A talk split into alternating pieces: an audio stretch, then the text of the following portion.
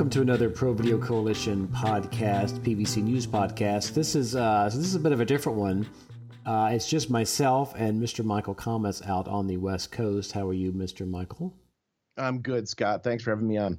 So I asked Michael. It's Sunday uh, evening here in uh, Nashville, Tennessee, and I asked Michael just to sit down and have a quick chat about remote editing because, as we all know, we are now in a global pandemic, and there's been a uh, state of emergency declared in the states and you know armageddon is here we're all going to die you know blah blah blah blah but with all this talk there's been so much information possibly misinformation and questions been asking about remote editing for what has just been i think the last few days that is really ramped up and i've had questions from some of my clients and i've seen questions and i've had emails and I don't know enough. So uh, Michael's already been quite busy over the last few days, and he's taken time to sit down and chat with us for a few minutes to try to educate us all. Is it safe to say you've been busy over the last few days? Yeah, that would be the conservative way of saying it. Yeah. Uh, uh, and for those who don't know, um, about a year and a half ago, I started working for a, a cloud based editing company called Bebop Technology that allows you to use uh, a lot of Windows apps in the cloud with virtual storage, virtual machines, so you can edit. And, you know, Bebop was never uh, envisioned or built to be used uh, specifically in this kind of scenario. It was meant to just decentralize post production, but it ends up being a fantastic solution when you have to have people in different areas. So uh, we've had a massive uptick, and uh, I'm popping lozenges like Tic Tacs.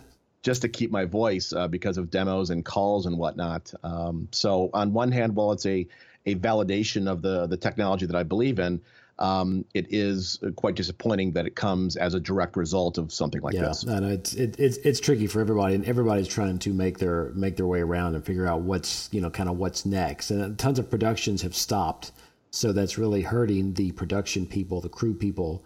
Uh, Post production is slowing down for sure, but I think I mean we'll see. You know when this comes out Tuesday, Wednesday, Monday. I'm not sure when. We'll see what's going on at that point and how post may have slowed, but I, th- I, think there's a lot of people kind of working on their own. They're still working, or they're in the midst of shows and stuff that um, they're going to keep working. I want to phrase this chat sort of in, in multiple levels because I'll start and ask you a quick question about uh, Bebop and what Bebop's doing. Technically, they are.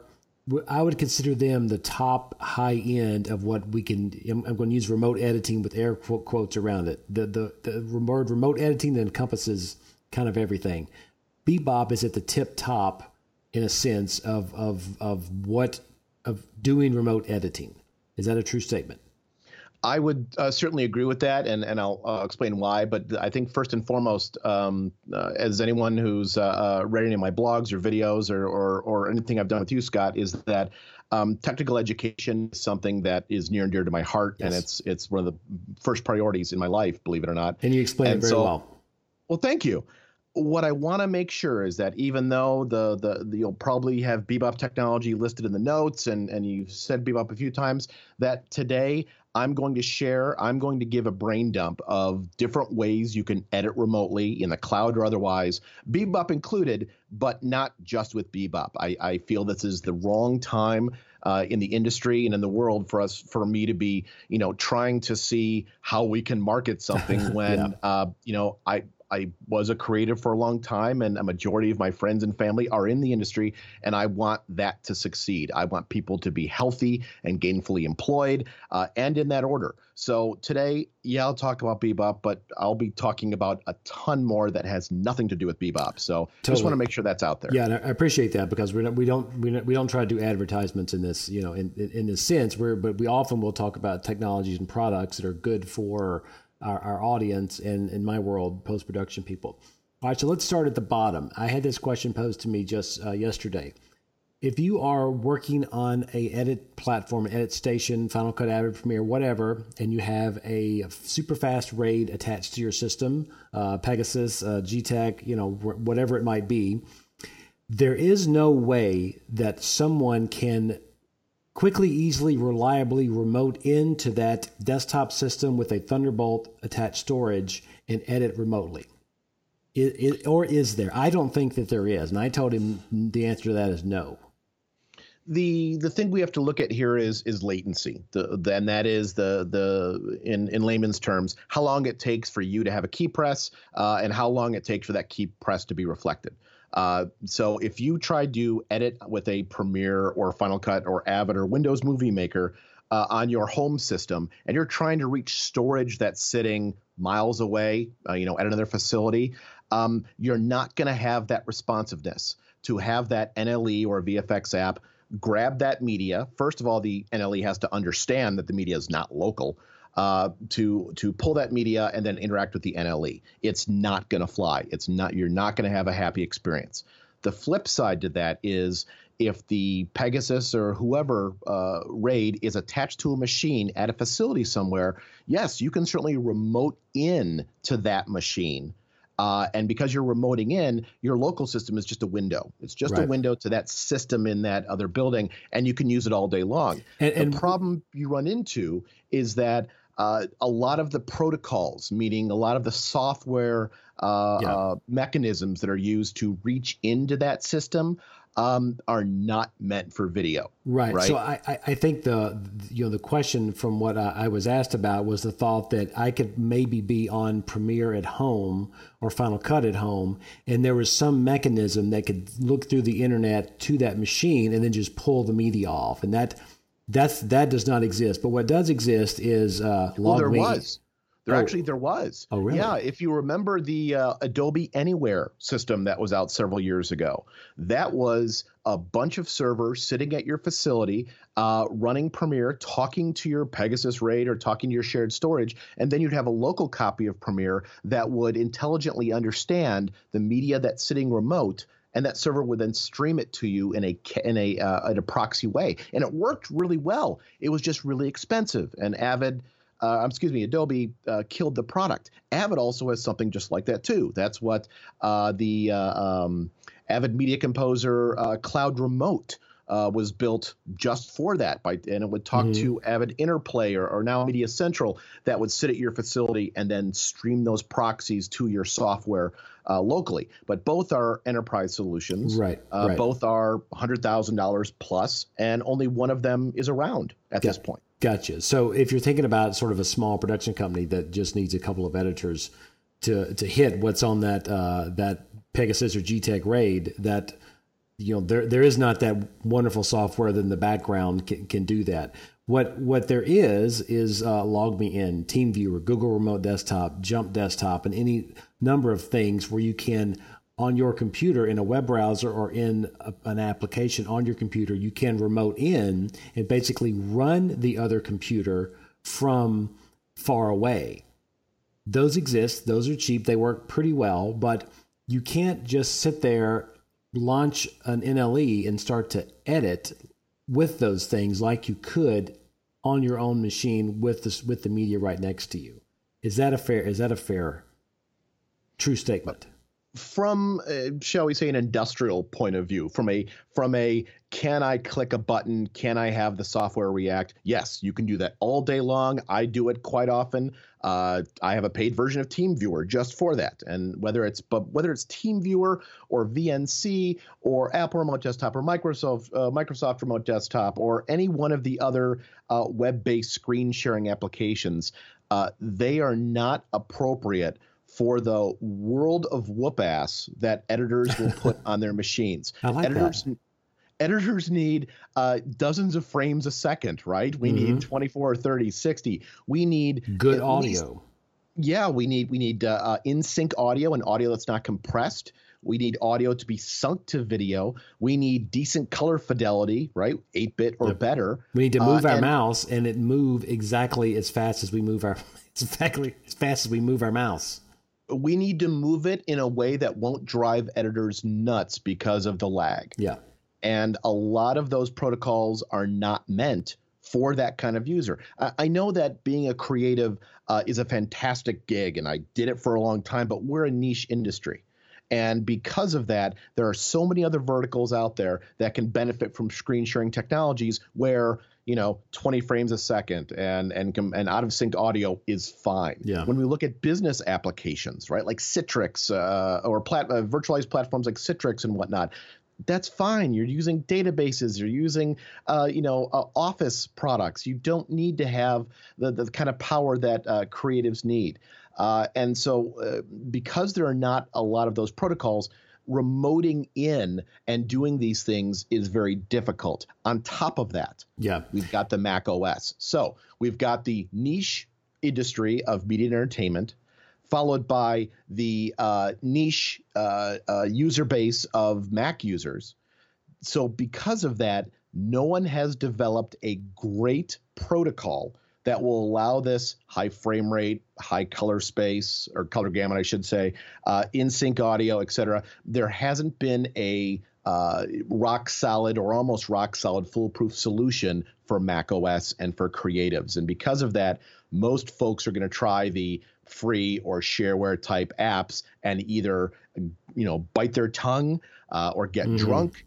Uh, but but it just it doesn't deliver what you need when you're sitting in front of a cut for hours on end. Totally, and and I'll and I'll sort of go back to that question because uh, I've used TeamViewer, Log Me In. I currently have Jump Desktop installed on three systems around around Nashville, and I all the time will leave something running on another machine, come home or or, or uh, you know or be at one office and, and, I'll jump desktop into the other office, remote in, and I'll do outputs, I'll do uploads, I'll make notes.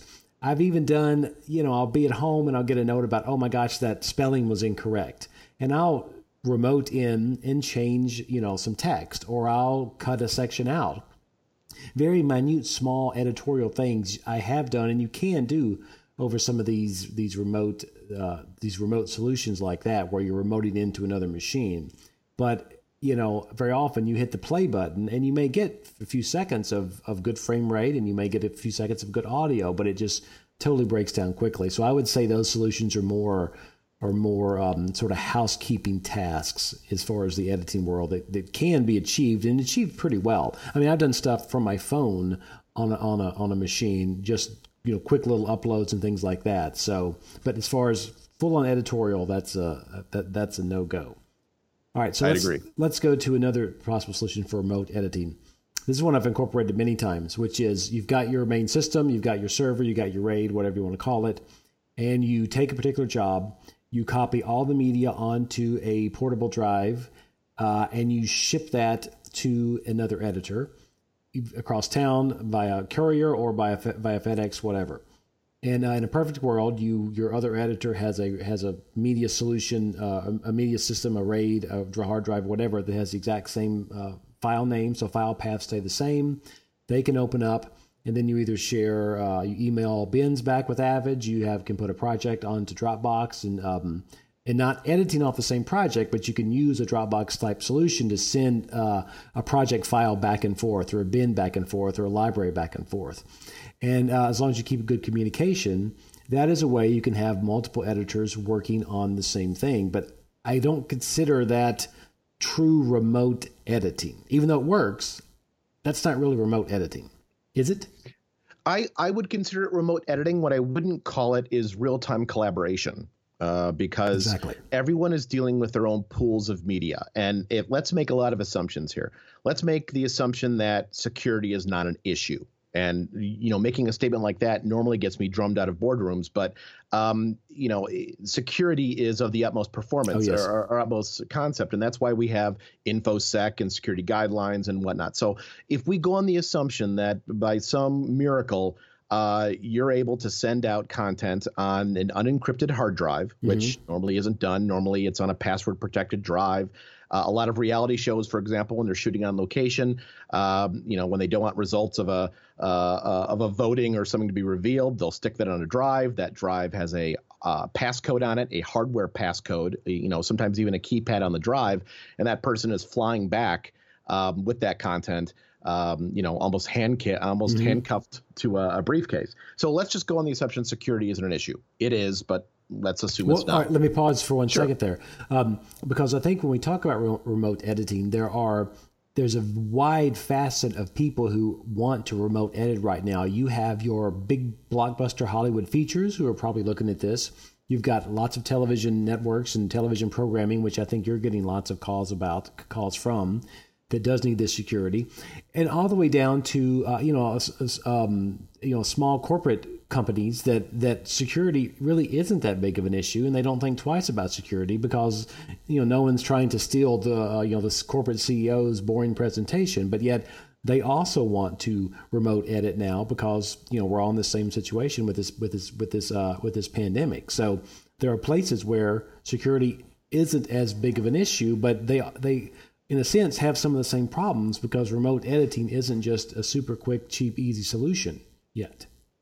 No, you're, you're right. And uh, the only reason I throw that out there is for folks who may not think, oh, oh, it, nothing will happen to me. I'll, I'll be fine. It's just something to, to throw out there. Mm, yeah. Um, so if security is off the table, uh, not an issue, and you're getting a copy of media, then it becomes a exercise in in media, being a media manager. Um, you know, are your file paths and folder structure and file naming convention going to be the same across all the distributed users? Right. And also, you know, uh, you're going to be sending project files back and forth, so you're probably not sending render files back and forth. Uh, what if there's new media that you're importing? Well, how's that media being sent? Mm-hmm. So it becomes a a organizational nightmare yes, if you're not is. careful. But you know, shuttling around bin um, bins or or project files or using uh, things like PostLab for Final Cut 10 libraries, mm-hmm. that certainly can be done.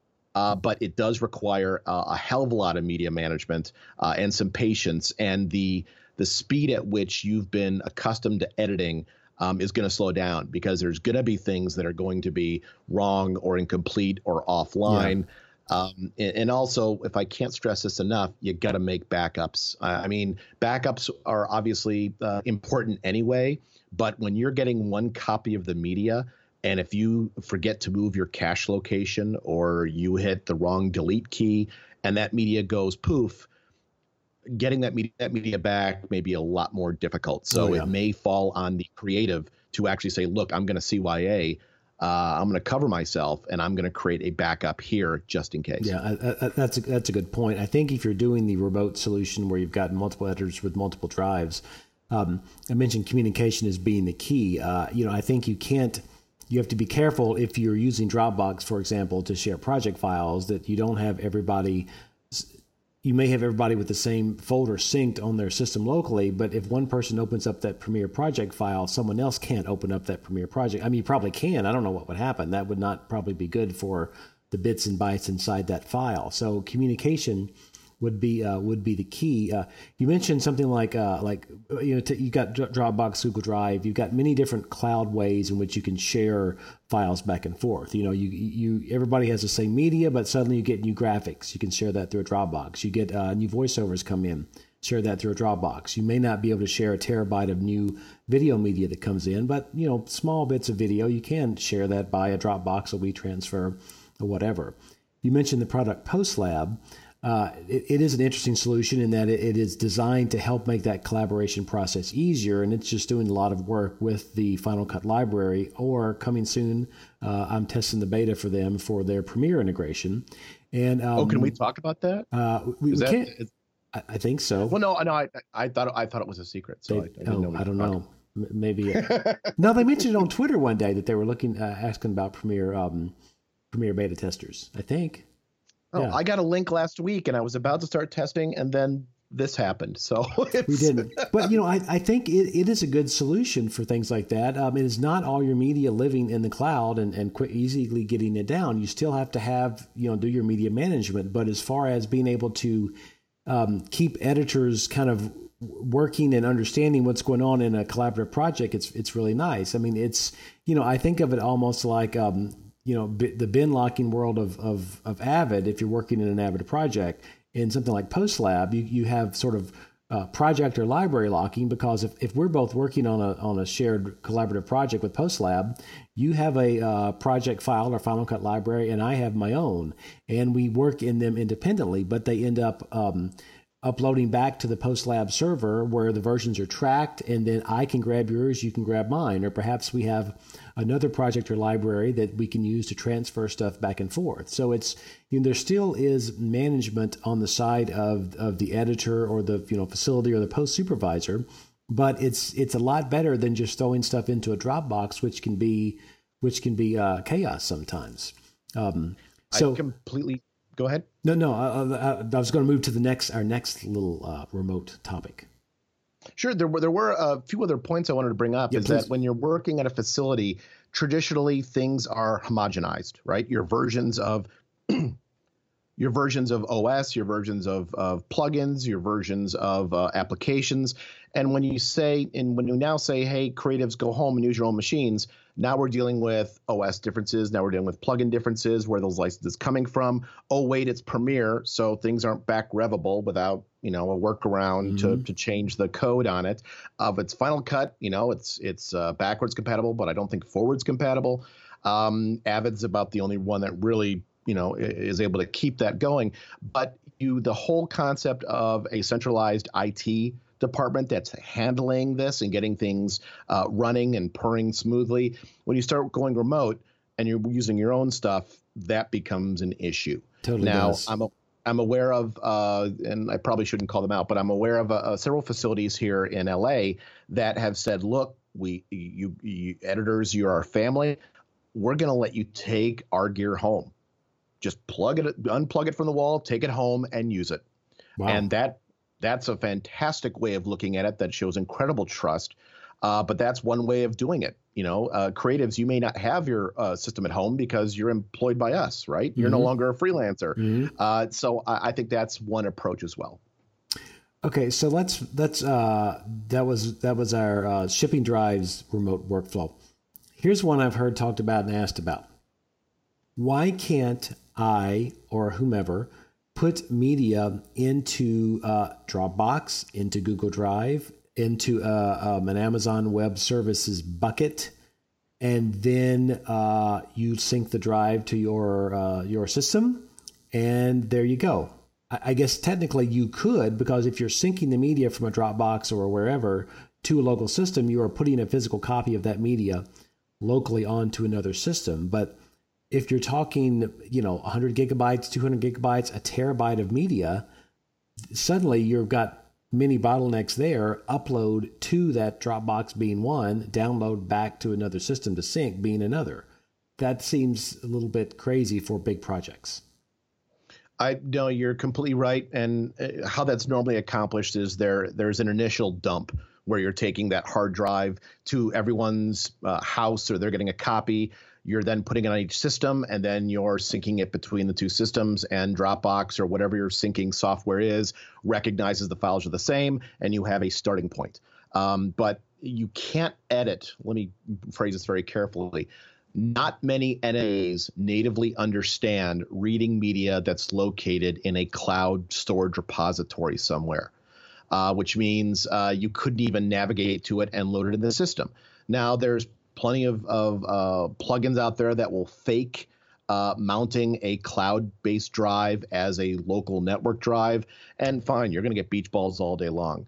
Uh, because unless that's done very carefully, um, NLEs can't handle the latency Mm-hmm. uh, of media being that far away and being uh, uh, that slow. But and you're, but you're slow, saying if you a hang on a second, if if you did that though, in a sense, you would be seen on your desktop. You, it would almost be seen that as just another piece of storage.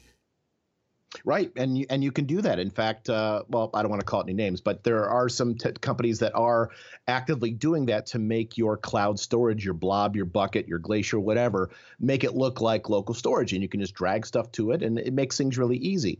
But the additional latency, uh, and uh, by latency, I'm talking, you know, uh, um, uh, hundreds of milliseconds, so you know, a blink of an eye, essentially um, it's still the NLE. You will not get the performance you want. You will hit pause or, or uh, you know space bar or J or K or L, and it will take a moment to respond. Yeah. And you'll get timeout errors. Um, And frustrated, you'll anyone get who's a- frustrated. Oh, completely. The and for sake of uh, education, most of the storage you find in the cloud is what they call object storage. Object storage is a fantastic architecture on top of storage that is uber resilient. Uh, you can lose uh, nodes and it still runs. It goes across uh, multiple types of storage, so spinning disk and, and SSD and, and LTO. Um, but because of that resiliency, you don't get throughput. You don't get sustained throughput and you don't get high IOPS. You don't get the responsiveness. So, uh, and when you're working with stuff in the cloud, traditionally it's push pull, right? You uh, mm-hmm. uh, are watching Netflix and you decide, hey, I want to watch a, a movie on Netflix. It buffers and it sends it to you. You're okay with waiting for that half second for it to buffer, right? Right. You're okay yep. with, hey, I need to download something from Dropbox. Let me download it and then use it. That's what you call push pull if you try and access it in the cloud in real time, that's where you know 95% of the storage in the cloud will not be applicable for video editing locally. Gotcha. All right, now let me ask you this then. Let's take this a step further for this uh, object storage type thing, where you where you can mount a, uh, a, a, a, media in the cloud locally on your thing. We're mm-hmm. shooting mm-hmm. mostly in 4K media these days.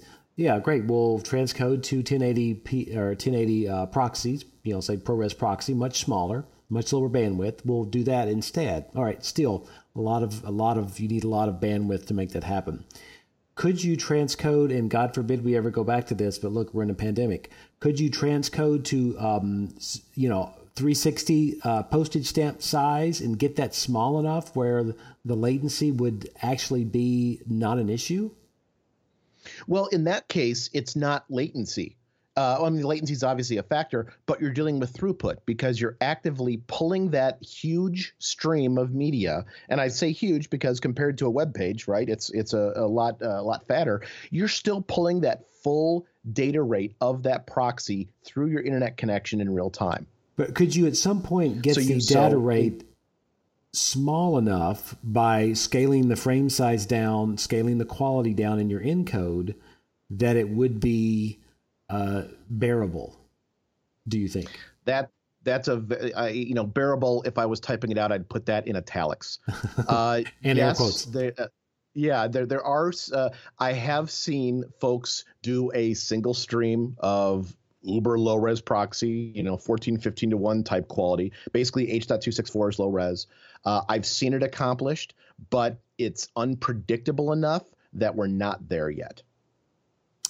Well, and, and, I and I think that's um, I'm sure someone is going to try that here in the next next couple of weeks because it's you know it, it's not it doesn't take a rocket science to figure out hey if, if that's too big to stream let's just keep making it smaller and smaller till it till it streams. Um, all right, so we the, can't. The flip side we get to that is uh, where the considerations are a we still have quality or uh, security issues, but if you want something that looks decent and has a smaller bit rate, okay, we have to use a newer encoder. Now we're looking at H.265. We're looking at other codecs, and your local machine may not be able to handle that. Yeah. Uh, we also get into once you start throwing effects on there, okay, now the effect has to be processed locally, which means pulling the media, processing Ooh, it, and then displaying it to you. Uh, also, we get into latency issues.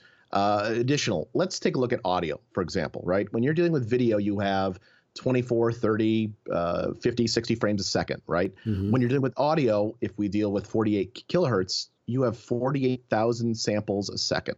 So if you're trying to edit audio at a subframe level, how are you getting into that sample and being able to see it on the timeline at the exact moment you hit play? Yeah.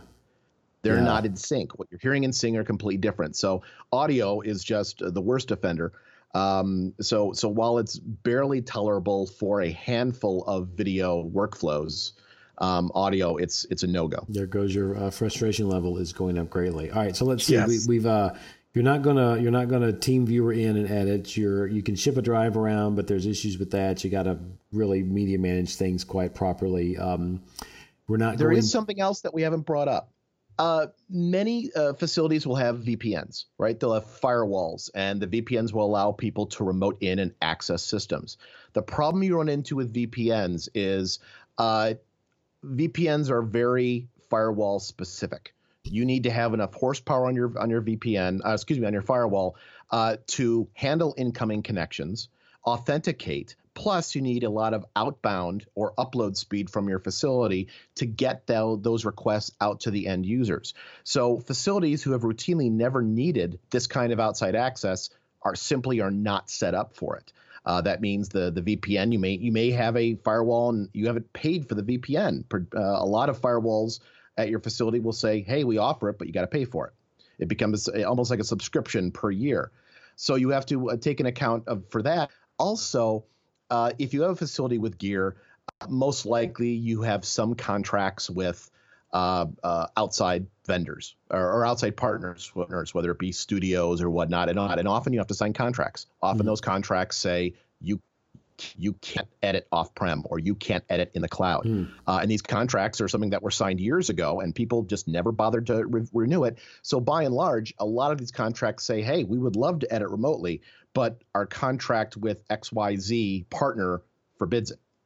So while you can certainly VPN in, if you don't have the infrastructure for it, uh, you're in for a bad time. And and you know if your storage is most likely, I would hope, on a closed network in your facility to your machines. So by by putting in a VPN system, that then is exposing it to the outside world. Granted, you have a VPN, but it still takes one more layer of security away by allowing that. Gotcha, gotcha. Um, and and that is a, uh, a, you know TeamViewer and LogMeIn and Jump Desktop. Those are in a sense, those that's not considered a VPN, is it? No, that's not. No, no, okay. that that that uses, I believe, basic HTTP uh, uh, protocols. Okay. Uh, it may be secure, but it's definitely not uh, VPN quality. There is a great technology by HP called RGS.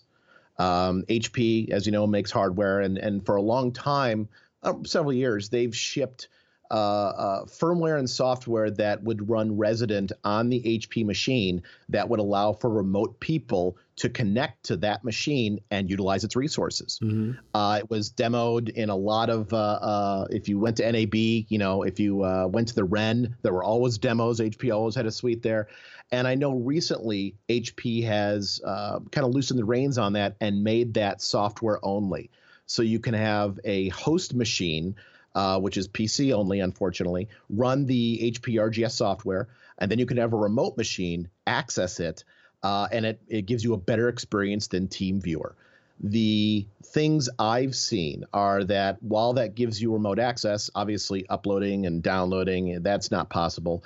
And I, the times I've seen RGS, it's usually one of the first things tried. It's like folks will do TeamViewer and see that that's garbage, and then they'll try uh, uh, RGS, and that'll work for a little bit, and but it won't be enough. It mm. gets you like 85, 90% of the way there. And then there's the there's too many features missing, and I'm not getting uh, gotcha. a constant frame rate. Gotcha. And so people then move on.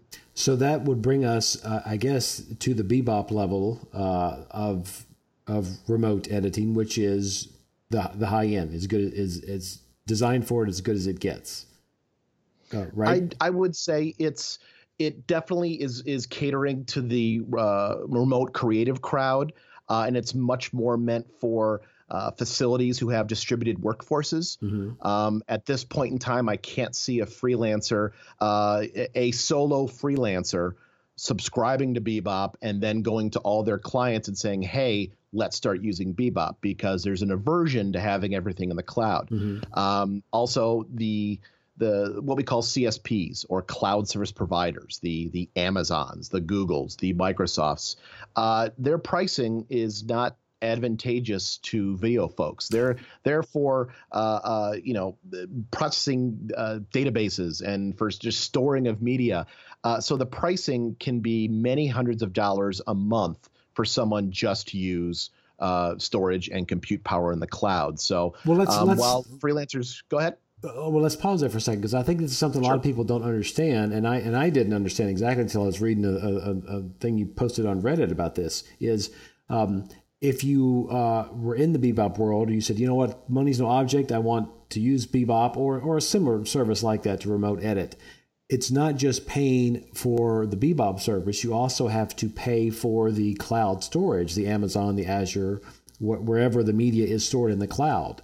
It's it's a separate cost because it is it's sort of a separate thing that that charges separately from the Bebop service or the you know mycloudediting.com service. Right. Right? right you're completely right it, you know for years we've been accustomed to the all you can eat methodologies right you buy a sure. machine and you use it 24 7 if you want the cloud isn't like that. The cloud says if you use it, we're gonna you got to pay for it, mm-hmm. uh, and that means your cost, your spend on per monthly, per weekly, or even per daily basis can vary. Uh, if you have to pull an all nighter, okay, you're paying several dollars an hour to use that gear.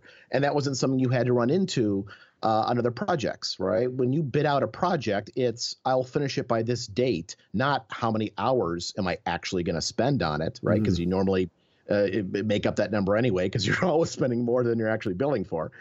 Um, but when we get down to billing for the cloud, uh, and and I'll give you some metrics, which is great. Um, if you're looking to use a powerful machine, let's say a 16 core machine, maybe with two and a half gigahertz, uh, with 100 plus gigs of RAM, with a dedicated 16 gig GPU, and let's say you use that for 40 hours a week uh, for for a month, mm-hmm. you're probably going to spend seven to eight hundred dollars uh, just in uh, workstation costs. Now, um, that number is a little inflated because I'm giving you list price and because traditionally you have other services running in the background uh, for security or Active Directory or uh, syncing. So um, workstations usually run between a buck fifty and two fifty an hour. Mm-hmm. So if you were to take that number and then multiply it out, you'd see the price discrepancy, and and that's where other infrastructures uh, come into place with that Bebop offers. But we find that just trying to break this out into small chunks confuses people. So uh, seven to eight hundred dollars is usually what you're going to pay the CSP uh, to use Bebop um, uh, and give you that workstation. We then have storage, and storage in the cloud is highway robbery. Hmm. When you look at uh, Wasabi or Backblaze, who I absolutely love, they offer storage that is, I think, like 25% less or uh, uh, 25 or a quarter of the cost of what you'd find it on Amazon or Google or or Azure. But that's because though uh, Wasabi and Backblaze aren't offering you compute and GPU and all the other things that these big data centers offer. So because of that, these big CSPs are, are charging more. Uh, I talked earlier about object storage, which is the kind of slower, slower or slowish storage for push pull the storage that you're accustomed to at your facility or sitting next to you right now, your RAID, your SAN, your NAS, is traditionally block storage. Mm-hmm. And that's faster storage, sustained throughput, low latency, and that's what you need as a video and VFX person. Block storage in the cloud through all the, the three major CSPs um, is approximately and don't quote me on this because pricing changes, but between 250 and $300 a terabyte per month. Okay. So quite often we'll talk to someone who says, "Look, I have a uh, uh, 32 terabyte NEXIS, or I have a 100 terabyte Facilis. I'm not going to pay for that in the cloud." Well, you're damn right. No one wants to pay $300 per terabyte per month. So we use an older methodology uh, called tiered storage. That's where in the cloud you would park all of your content in cheaper object storage, whether it be Wasabi or Backblaze or Glacier or a Blob.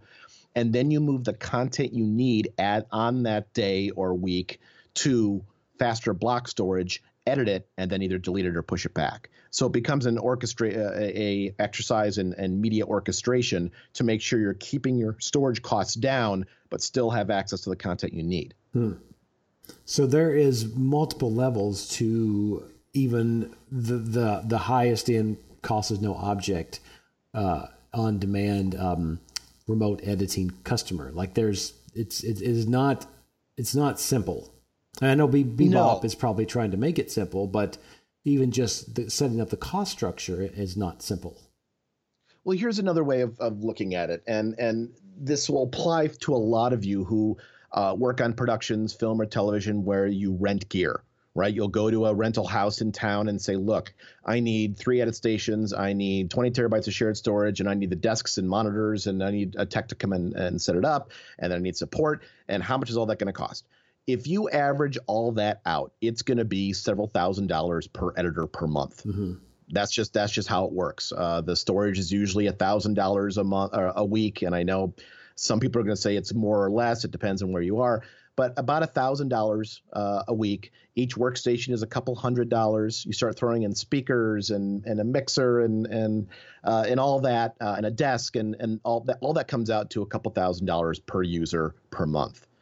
Bebop at its base level, and again, this is ballpark depending on what you're trying to do. If you were to take a Bebop subscription, which is a couple hundred dollars a month uh, per user, tack that onto the CSP charges, which, as I mentioned, was you know three hundred dollars a terabyte roughly, and then seven to eight hundred dollars for the workstation. Uh, you can see that that comes out to about fourteen or fifteen hundred dollars a month. Mm-hmm. You then add storage on top of that, and you can see that it is less expensive than a uh, rental uh, of the, having the gear on prem.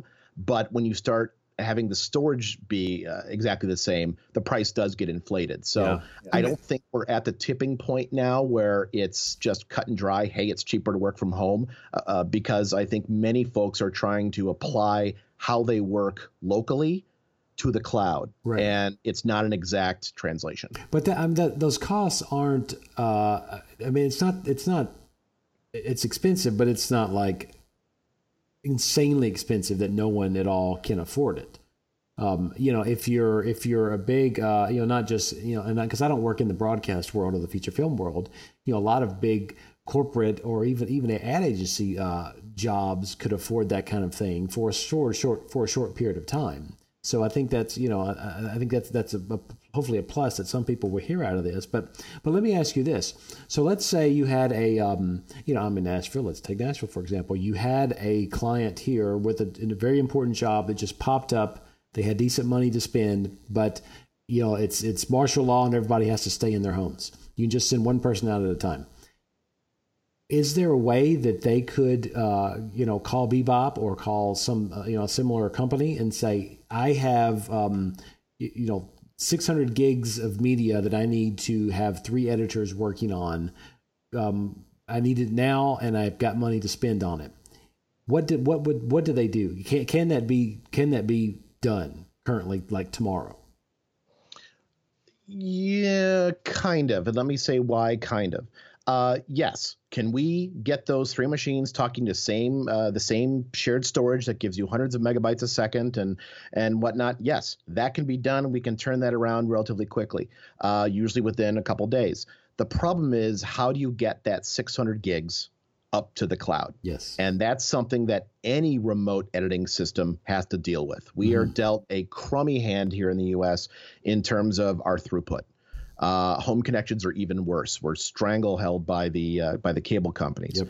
Uh, and and unfortunately, I I naively thought, Scott, believe it or not, I thought that there were places I could go. Like I thought AWS had a uh, storefront in Santa Monica that you could go to and say, "Hey, I have a lot of content to upload. Can I plug in and upload?" I've heard um, rumors of this being a a thing.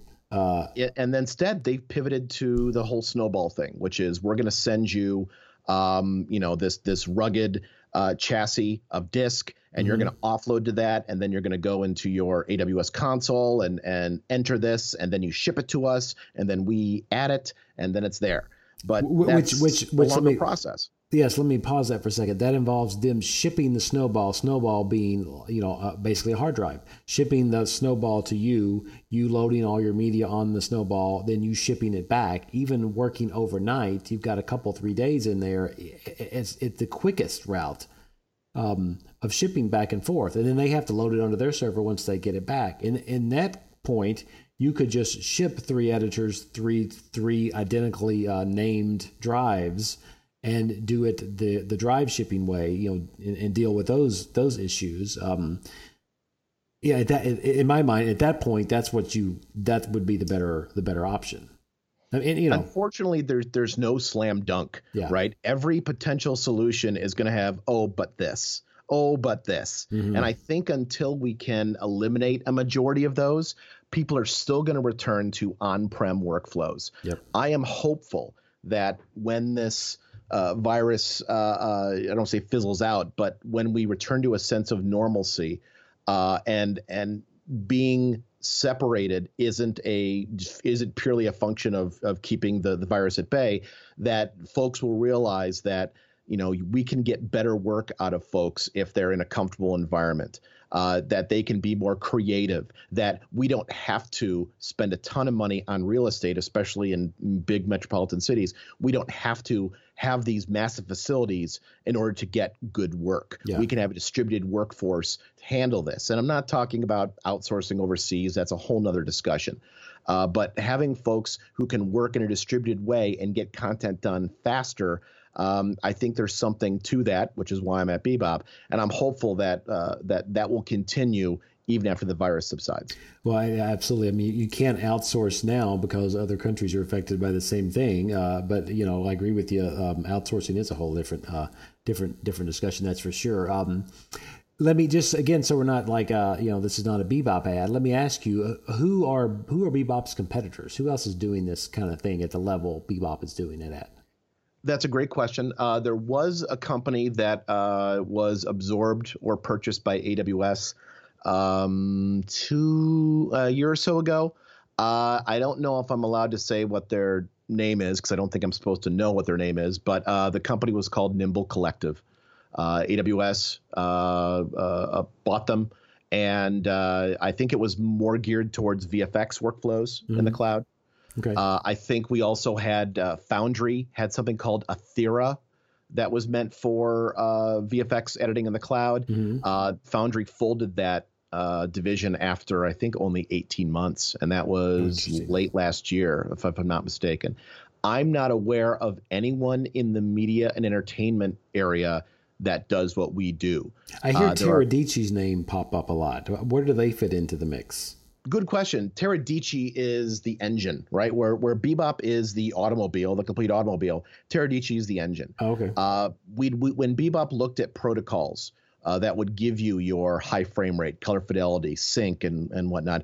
We examined the entire landscape, and one of the best ones was Teradici. Teradici is uh, military grade encryption, uh, encodes the screen in multiple codecs, so the payload is less. Um, uh, they allow for a server based architecture to remote into. They have hardware and software solutions. It's proven. Uh, it's got Suite B uh, ciphers in terms of security. So we decided that we would build our car to plug into that, the Bebop car to plug into that. I see. The the good thing is is that uh, we love the protocol and there's a new one out called pc over ip ultra but the great thing about the way we've built bebop is that uh, we're not beholden to it so if some other awesome protocol came out uh, we could examine utilizing it and potentially incorporating it into Bebop. So uh, Teradici is is fantastic, and a lot of facilities that have Windows boxes uh, should definitely look into buying packs of licenses, which are very inexpensive, a couple hundred bucks, loading that on your Windows machines, and then having your remote editors run the uh, the client app, uh, and it it gives you a much better uh, working environment than a TeamViewer or uh, remote PC app. Gotcha, gotcha. I was trying to find um, at NAB New York. I was talking to a cloud, uh, not a cloud provider, but a, a, company that we were talking about this kind of stuff, and they mentioned. Uh, and I can't remember the name of the product, and I can't find my notes about it. Uh, basically, it was that thing we talked about where your media is in the cloud, and you can mount the cloud server on your desktop, just like remote um, storage. And they were thinking, "Oh, this is great. This is just like having cloud media on your on your hard drive, and I can't find the damn name of it. So um, we'll just skip past that because uh, well, with, without saying any names, uh, yes, and in fact, you and I uh, earlier in this conversation talked about a company that is preparing to do just that. the The problem comes into play that uh, it's got to be proxy media. It's got to be yeah. very low res media because you, folks are working with connections, you know, that are uh, sub 80 or 90 megabits a second down to your home system. And so any kind of high res media uh, is not going to play um, and, and will just cause more problems than yeah. it's worth. Well, you know what? This has been a good discussion. I think we've kind of started at the bottom of uh, of what you could think about as as you know. This is not remote editing. You can't just you know, log into your RAID from another system all the way up to the highest end, which is what Bebop is um, is working on. I want to coda this with one quick thing. Um, uh, did you read the article that uh, you know editor Sofi Marshall? She's a feature editor. She's a, a writer. Uh, you know, she's a she's a really good workflow expert. She's written yeah. a ton of great stuff on Frame.io. And um, she posted an article the other day about, uh, and I've got it pulled up here, the ultimate real time remote editing workflow, which is a really great read. But I want to uh, reason to bring this up is because you talk about remote editing, which is editors working with media um, somewhere else and they're doing the creative cutting. But there's also the remote editing thing where you're an editor working and you have people who need to sit with you, uh, uh, directors, uh, agency people, you know, those making some ultimate decisions who need to work with you as well. And her article And if you Google the ultimate real time editing workflows, Sofi Marshall, S O F I, you'll find it easily. Um, you can also think about that as you are an editor and you need someone to to uh, look at your cut and help you with the cut and make notes on the cut. Yes, there's Frame.io, there's Kollaborate, there's Wipster, there's all those remote, those um, collaboration services. But what she's written up is a, is a cool workflow of um, of being able to have someone almost in the room with you uh, watching your cut, and that's its own little remote editing world, different than I think what most people are looking for right now, but I just want to bring that up because that's a good, it's a really good article, and that's something that, you know, an editor who's working at home, just solely lonely at home, may need to have a director or client to be able to to see what they're working on, and they may not, you know, they may not want to do the review and approval process. They may may want something more, more than that. I don't know if you've read that article or not, but um, I definitely have, and and I, what you're referring to is, and here is where I make sure I, uh, you know, uh, I, I show off. This is uh, synchronous versus asynchronous review and approve. Ooh. Uh, synchronous is I like the this. yeah. Synchronous is the real time where someone's sitting in back of you and you know they snap their fingers and you grit your teeth and Oh, or they want to come up and they want to grab the mouse. That's the real time feedback. Uh, that has a place in the industry. Then we have asynchronous review and approve, which is Frame.io and Wipster or you know YouTube with an unlisted link where you upload something uh, and then you let someone give notes and then it comes back. And that may work when people can't be in the same room at the same time or different time zones or different countries. So they have their place synchronous review and approve when it's real time is very latency dependent. Uh, the the the workflow that Sofi uh, outlined is fantastic. Um, a lot of stuff she's using is interchangeable, right? You don't have to use a Blackmagic presenter. You can use insert, you know, streaming device here. Mhm. Uh, what it comes down to is the the way the person's viewing it on the other end. Are they getting a full enough frame rate to make creative decisions? Right. If you're seeing something at 15 frames a second, it's going to be really hard to know when to snap your fingers and tell someone to cut. Uh, and when you have that latency, you're now having things delayed. So when someone says stop, you hit stop, and then as the editor, and then it reflects later in the stream. So Yeah. it's difficult. Uh, I like uh, there are some solutions that do it real well. Um, Haivision is a is a great company that does something uh, that does that. Uh, we look at things like uh, uh, uh, so uh, Clearview Flex by SohoNet is great. Um, Roger Barton has uh, Evercast, which is probably one of the best solutions I've seen. Uh, fantastic uh, visual quality, low latency, in sync audio, uh, bi-directional chat, chat rooms. It's been used on features. It's great. I've heard great things about Evercast. It's a little expensive uh, for I think the the running gunners.